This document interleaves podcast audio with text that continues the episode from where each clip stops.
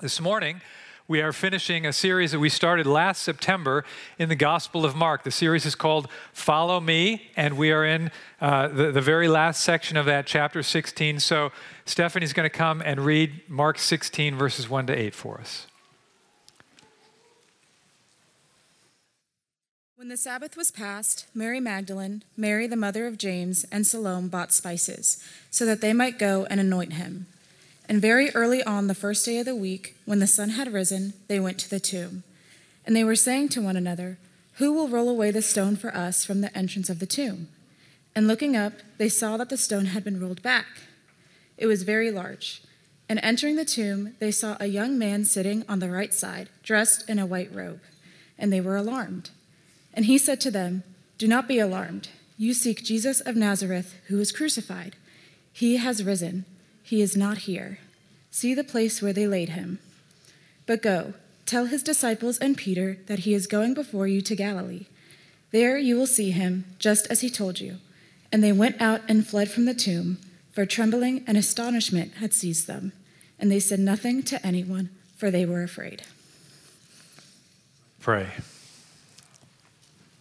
Oh God, like those women we just heard about, we are here seeking Jesus. We pray, Holy Spirit, that you would open the eyes of our hearts, that we might see the empty tomb, that we might see the glory of the risen Christ. We pray that you would inform our minds and arrest our affections, our desires, our loves, our passions w- would be drawn to the beauty and praiseworthiness of Jesus Christ. We pray that you would greatly empower us to love him, follow him, and proclaim him in our world. For the glory of his name, I pray. Amen. How do you like stories with cliffhanger endings? I don't know about you, but I kind of like stories that end up all sort of neat and tidy, tie up all those loose ends. Agatha Christie murder mysteries are really good about doing that. But do you know, have you noticed that there are some stories that leave you with, well, sometimes more questions than answers? Often, this is a setup for something, right? It's a setup for the sequel because you got to come back and watch the next movie or read the next book or watch the next series. They tell you enough to satisfy some of your curiosity, and then they leave you hoping for that next installment. And that's really what's happening here with the Gospel of Mark. This is a strange ending to this gospel, to this good news story about Jesus. It ends in quite an unexpected way. This angel, this guy who's sitting there in the tomb is an angel, and he tells these three ladies that Jesus has risen, just as he said, but Jesus isn't there. And instead of sort of Easter joy, they flee the tomb trembling and afraid. What kind of ending is this? It's a strange ending. It's an unexpected cliffhanger, and it invites a sequel.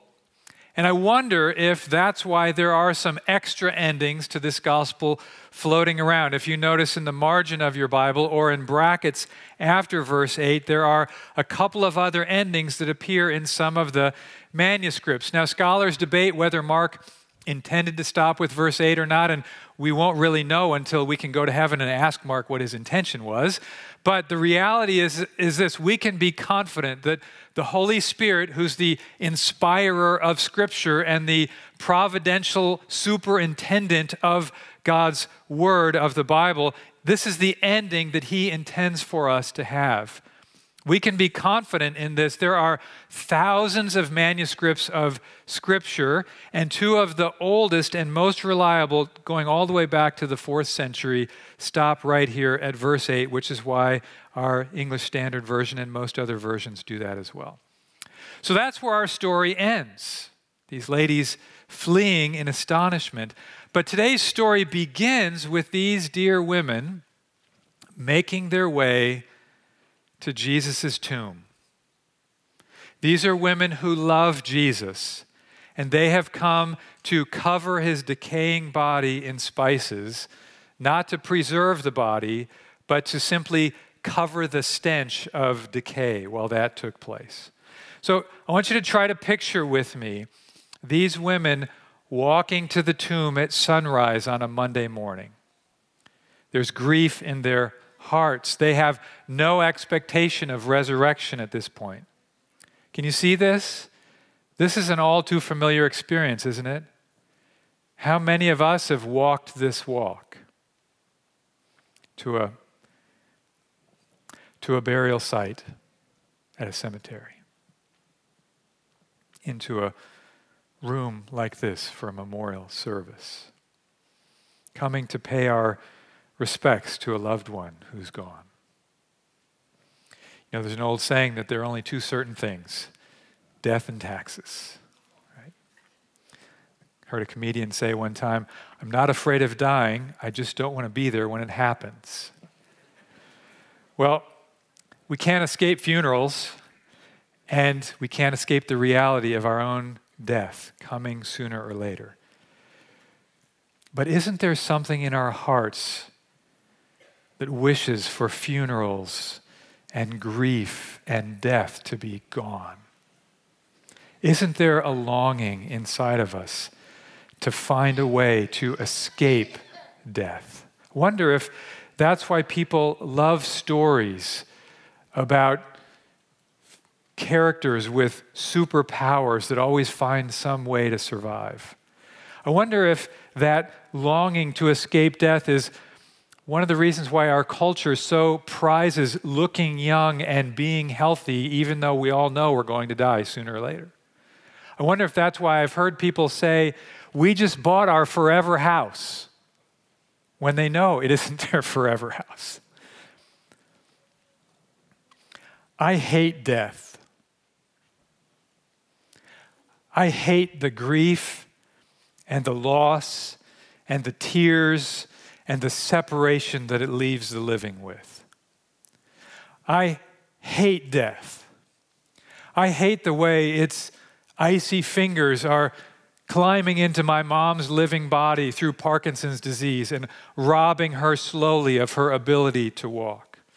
I hate the devastation of death in the images that I see of the burned over town of Lahaina in Hawaii or the bullet riddled street corners that I see in Washington, D.C. or other cities. What if there was some way to escape death? These women arrive expecting to deal with a dead body, a mutilated and decaying corpse. That's what they've come to find. They have to deal with a stone first before they can get into that tomb. These tombs didn't have doors on hinges, they had stones that were like a disc that rolled back and forth. So it rolled one way to cover the doorway that was perhaps four feet high that you ducked through to get inside to this open chamber, and it rolled aside to, to, to, to let you in. So it was, they came a Monday morning expecting that stone to be covering the entrance to that tomb, and they were surprised that it was rolled away. And looking inside, they were surprised again by this young man, this, this man sitting in, a, in, a, uh, in this robe, and he is an angel, which is implied by both the white robe, but also his godlike knowledge of who they are, why they've come, where Jesus is and what's going to happen next. Now, these ladies are alarmed, as people usually are in the Bible when they see angels. And angels are always saying, Don't be alarmed, and people are always still being alarmed. And they were alarmed. And then the angel says this, verse 6. Look back in your Bibles there with me, please. Do not be alarmed. You seek Jesus of Nazareth who was crucified. He has risen, he's not here. But see the place where they laid him. See the place where they laid him. But go tell his disciples and Peter that he's going before you to Galilee, and there you will see him just as he told you. Can you hear what he's saying to them? Look, look, this shelf, he was there, but he's not there now. His body hasn't been stolen. You didn't come to the wrong tomb. Jesus is alive, and he's gone back to Galilee. So round up the disciples, including Peter, who denied Jesus just a few days earlier, and go there, and there you will meet with him. This is all going according to plan, exactly as Jesus said it would. And then here's the strange ending. They respond not with smiles and joy, not with high fives and fist bumps, but with trembling and astonishment and silence driven by fear.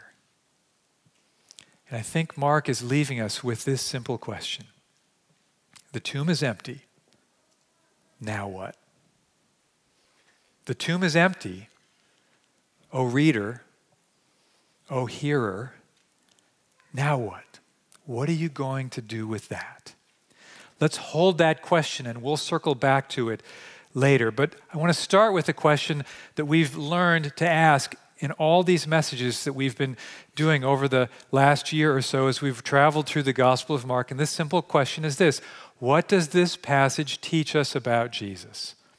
If you want to study the Gospels, just keep asking this question What does this passage teach us about Jesus? So we're going to ask this question, and I'm going to provide a few responses. But first, we want to just note Jesus isn't actually in the passage, is he?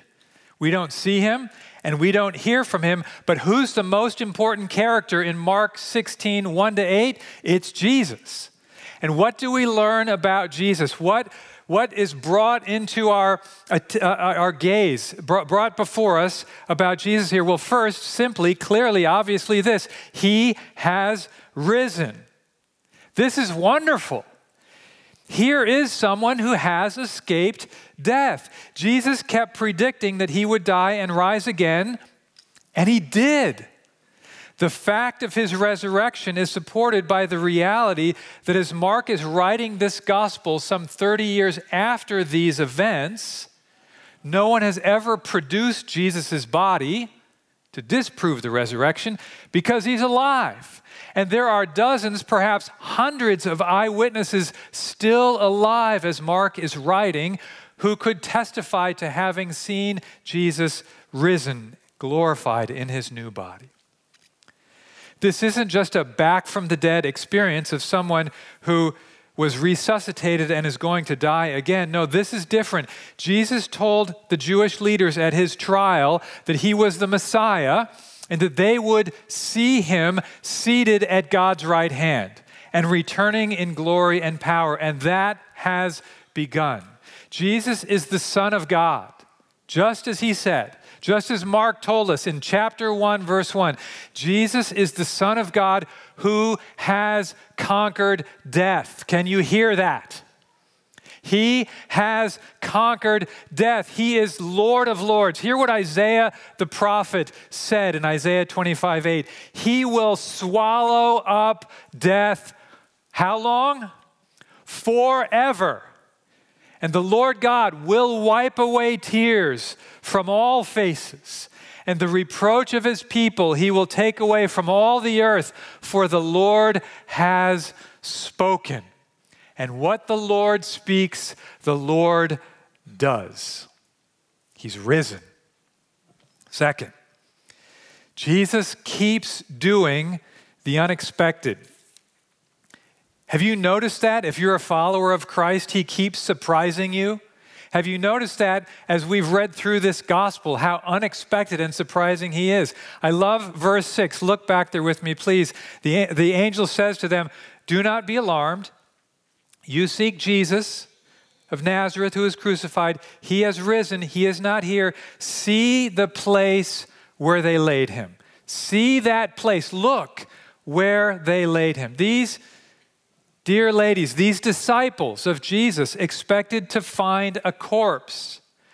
They looked at what should have been death and their expectations were turned upside down by Jesus. This is familiar ground for us. If you have been here through this study, you may remember back in chapter one when he was teaching in a synagogue, his teaching was so unexpected that it left the whole crowd amazed. He was on a boat in a storm on the Sea of Galilee with his fishermen disciples, and when he rebukes the storm, it unexpectedly obeys him and it leaves his disciples terrified. In response to a barrage of slanderous and false accusations, Jesus refuses to defend himself, and Jesus' unexpected silence leaves a Roman governor stunned. Nobody knows what to do with Jesus. He continually surprises us. So I ask you this morning how are you affected by his unexpected resurrection? Does it draw simply an inner yawn? Oh, yeah, he's alive. I heard that. I know that. Or does it leave us in awe, stunned, astonished? Do you know, lives aren't changed simply by new information. He's risen. That's a fact. It's true. Need to have that information. Lives are changed by seeing the beauty and the glory of Christ in a way that's so arresting that it overwhelms and overcomes our loves and desires for lesser things. And that's how life changes. Can you hear the voice of God this morning from the transfiguration. This is my beloved Son. Listen to him, the unexpected one.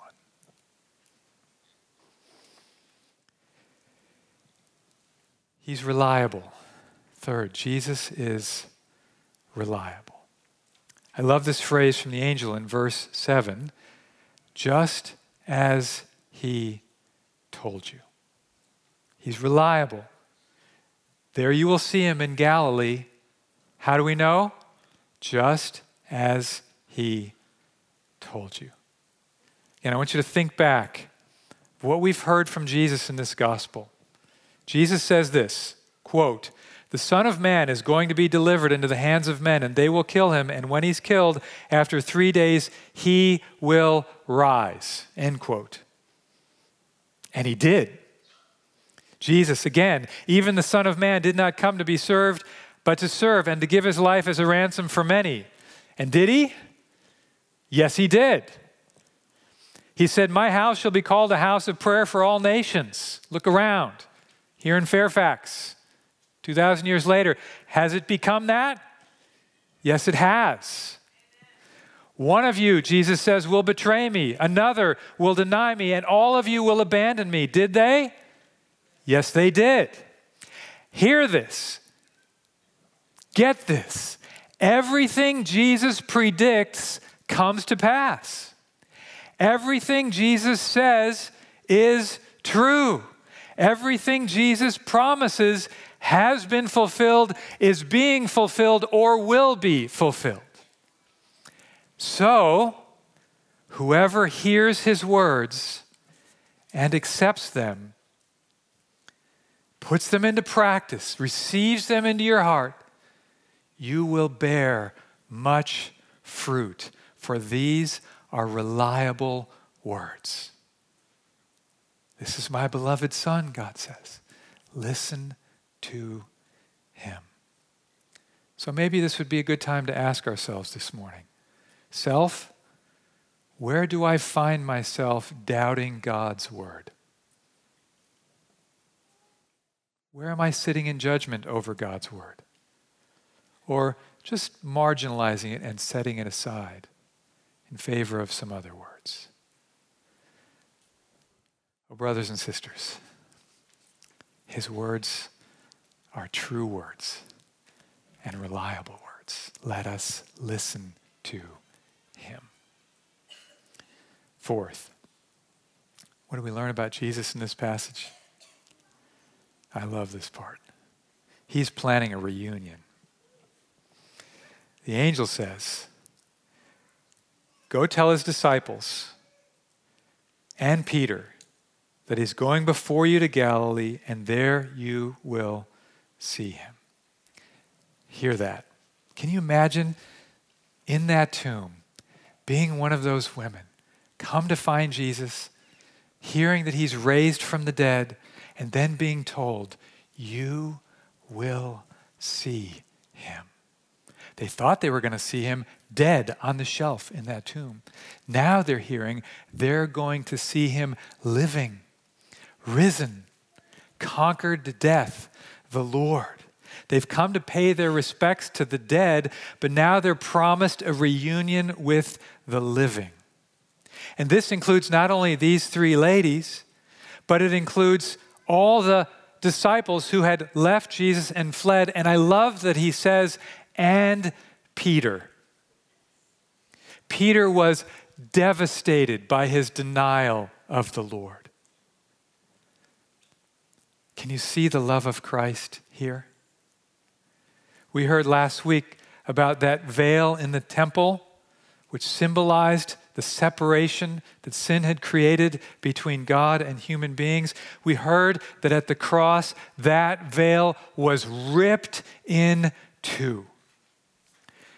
Jesus Christ had opened a way for people to be reconciled to God and loved by God. Do you know that God's love isn't defeated by the failures of his disciples? Do you know that his love is greater than your failures? Mimi in her baptism testimony told us that Jesus Christ is a personal and caring Savior. Yes, He is. She's encountered Christ, and by faith, she's experiencing His love.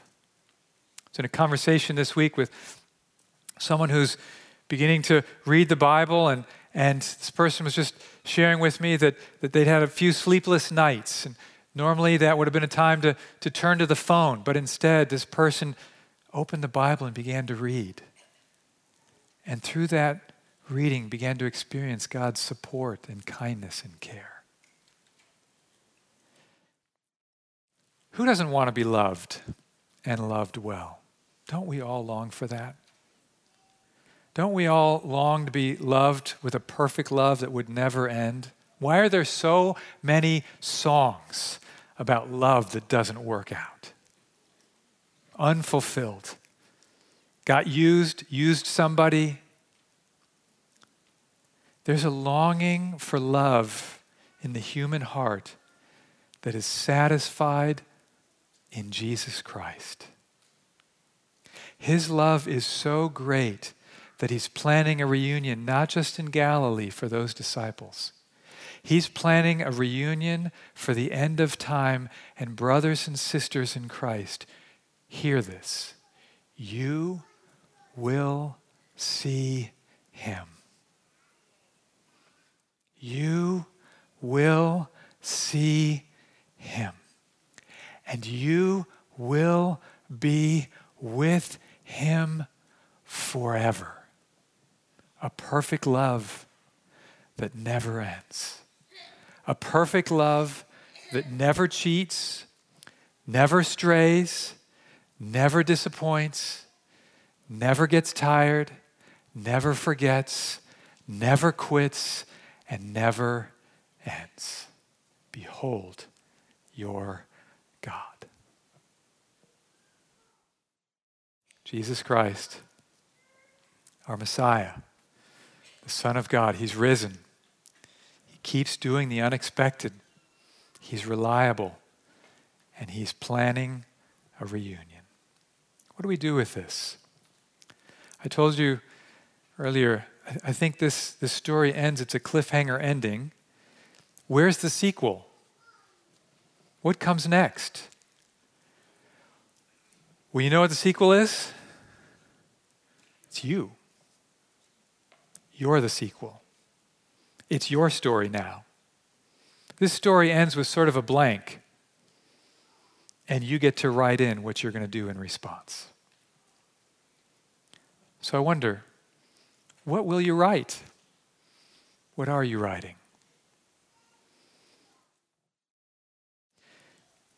Mark has been so clear throughout the gospel. There are just a few simple ways to respond to Jesus. I'll summarize them under two headings. First, this what do we do with this good news about Jesus? Well, simply this come and follow him. Come and follow him.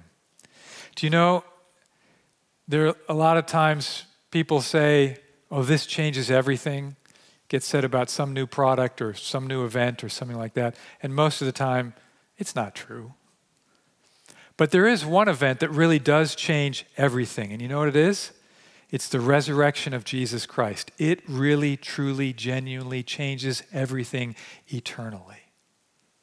It changes how you see life, living and dying. Let me give you an example.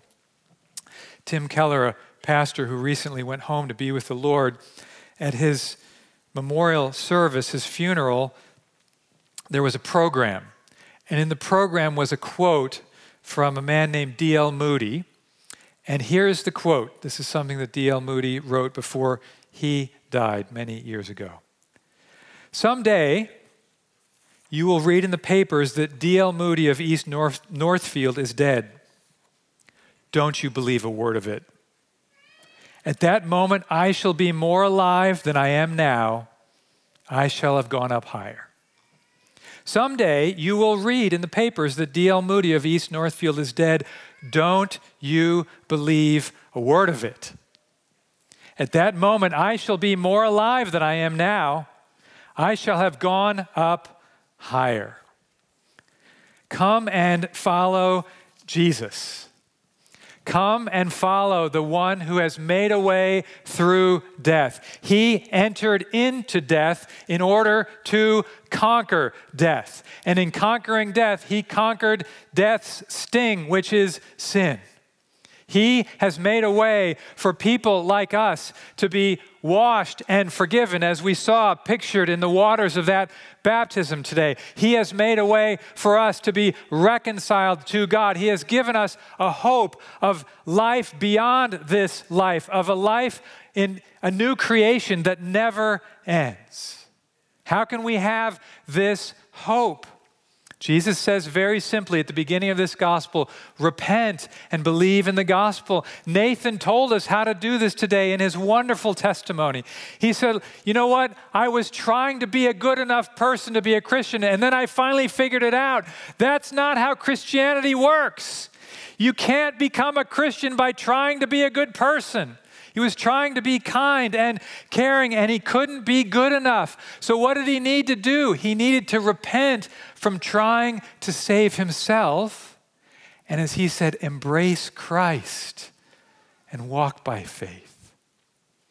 Have you done that? Do you know that you can't be accepted by God by trying to be a good person? You'll never be good enough. One there is who is good enough, and his name is Jesus. Won't you come to him? Embrace him. He's not asking for your good works. You know what he wants from you? He wants your sin, all of it. And he'll take care of all of it at the cross and give you new life and the hope of a life that never ends. He's defeated sin. He's defeated death. He's seated at the right hand of the Father. He will return to judge the living and the dead. And our church, I love what Mimi said. He's a present help. He's not just out there somewhere. By His Spirit, through His Word, in His body, He is present to help us run this race.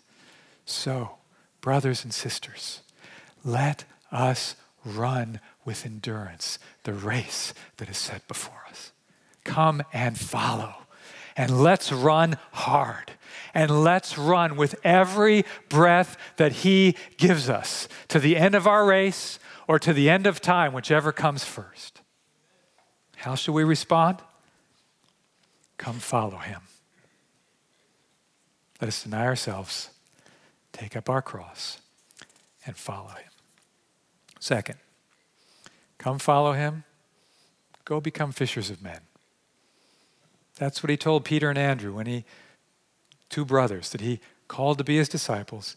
He said, Come on, come follow me, and I'll teach you how not just to fish for fish, which you already know how to do. I'll teach you how to fish for people and put this good news out so others can hear and respond.